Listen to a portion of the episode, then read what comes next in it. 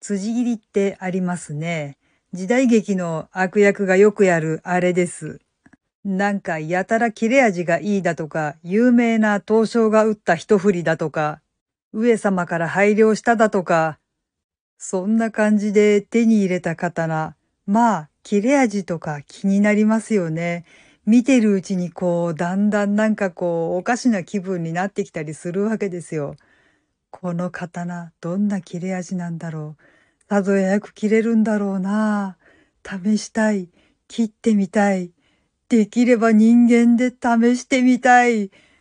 そうだ、やってみればいいんだ。そこらにいっぱいいるじゃないか。みたいな感じで。だいいなんか藩主のバカ息子だとか、家老のバカ息子だとか、まあなんなら藩主自身だとかが、夜な夜な領民切りに行ったりなんかする、あれのことですね、辻切り。まあでも大体そういった悪行っていうのは大抵正義の味方に見つかってしまって、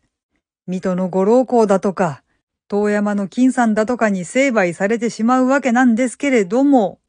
実はうちの近所に似たようなことをやる人がいます。辻切り。どうも、あじたまです。いや、実際のところ、その相手は人間ではないんですけどね、さすがに人間相手にやると殺人っていうことになってもう、れっきとした犯罪なんで。でも、人間相手じゃないからって、それはやっぱり、れっきとした辻切りよねって思うようなことをやる人がいるので、今回はそのお話をしたいと思います。味玉家は集合住宅なんですけど、植栽、まあ花とか木とかですよね、がすごく綺麗なんですよ。自治会で、その、植栽担当の部門みたいなのがあってですね、有志の方たちがいつも丁寧に整えてくださってて、四季折々本当に綺麗なんですよね。で、まあ、自治会として、その、その周辺に植えているものっていうのももちろんたくさんあるんですけど、何しろ皆さん植物好きなんで、割といろんな場所にその景観にあったように、きちんとそのトータルで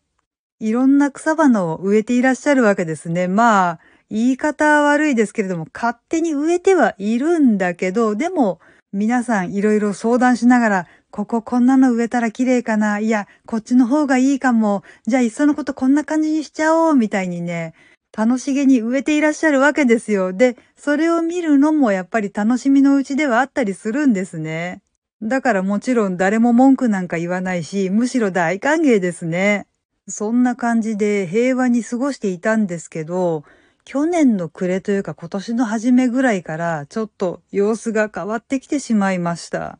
毎年綺麗な花をいっぱいにつける大きな木だとか、いい香りがする花をつける木だとかがね、ガンガン切られていくんですよ。特になんかトゲがあって危ないだとか、毒があるだとか、花粉を撒き散らしてやばいだとかっていうわけではないのに、もうちょっと見ない間に大変なことになっていくんですね。で、最近たまたまその植栽に関わっていらっしゃるご近所さんに会ったんで、どういうことなんですか？なんであの木切っちゃったんですか？って聞いてみたら、なんか最近植栽の会のその会長に就任した人がガンガン切りまくってるって言うんですね。一応その会長曰く、もう高くなりすぎちゃって邪魔になるとか、他の植栽の日当たりが悪くなっちゃうからとかってこう、なんとなくもっともらしいことを言ってはいるんですけど、実際のところ高さなんてそんなにないし、他の植栽に干渉したり日当たり悪くしたりするようなことも全然なかったんですよね。まあでも1億歩ぐらい譲ってそれはまあいいとしましょう。よくはないけど、うん、全然よくはないんだけど。でも何が一番許せなかったかっていうとね、新しいチェーンソーを手に入れたから、切れ味を試したくてやったって言ってるんですよね。これは許せない。もう絶対に許せない。最初に言ってた辻切りっていうのはこれのことなんですよ。しかもその切られた木の中には、もう今はちょっとお亡くなりになってこの世にいらっしゃらない方が植えたものがあって、みんなで大事に大事に受け継いで見守ってきたものだったみたいなんですよ。もう30年ぐらいそこに植わってるってお話でした。そんな大事なものを言われもちゃんと知った上で植栽会の人とかに測ることもなく、誰に何の断りもなしに、よりにもよってチェーンソーの試し切りをやりたいから切った。そんなしょうもない理由でみんなが大事にしてたものをまあ殺したわけですよね。これはもう本当に誰が何と言おうと辻切りだと思う。で、やった当の本人はなんかしれっと、私は草花を愛していますとか言ってるらしいんですよ。もうこの怒りどこへ持っていけばいいんだろう。じゃあもうやめさせて下ろしちゃえばいいじゃんとかって思うでしょう。ところがね、この人たち、まあ言い方悪いけどずる賢いっていうかなんていうか、勝手にその規則を改変して、なかなか解任されないんで、解任されても、またやりたいって言ったら、それを妨げてはいけないみたいな一文をしれっとね、あの、条項の中に入れちゃってるらしいんですよ。もう、ほんとこれどうしたらいいんだろう。このまま野放しにしておいたら、他にも大事なものがどんどんなくなっていっちゃう気がする。とりあえずもうご近所さんで審議中なんですけど、いい解決策が見つかるといいなぁ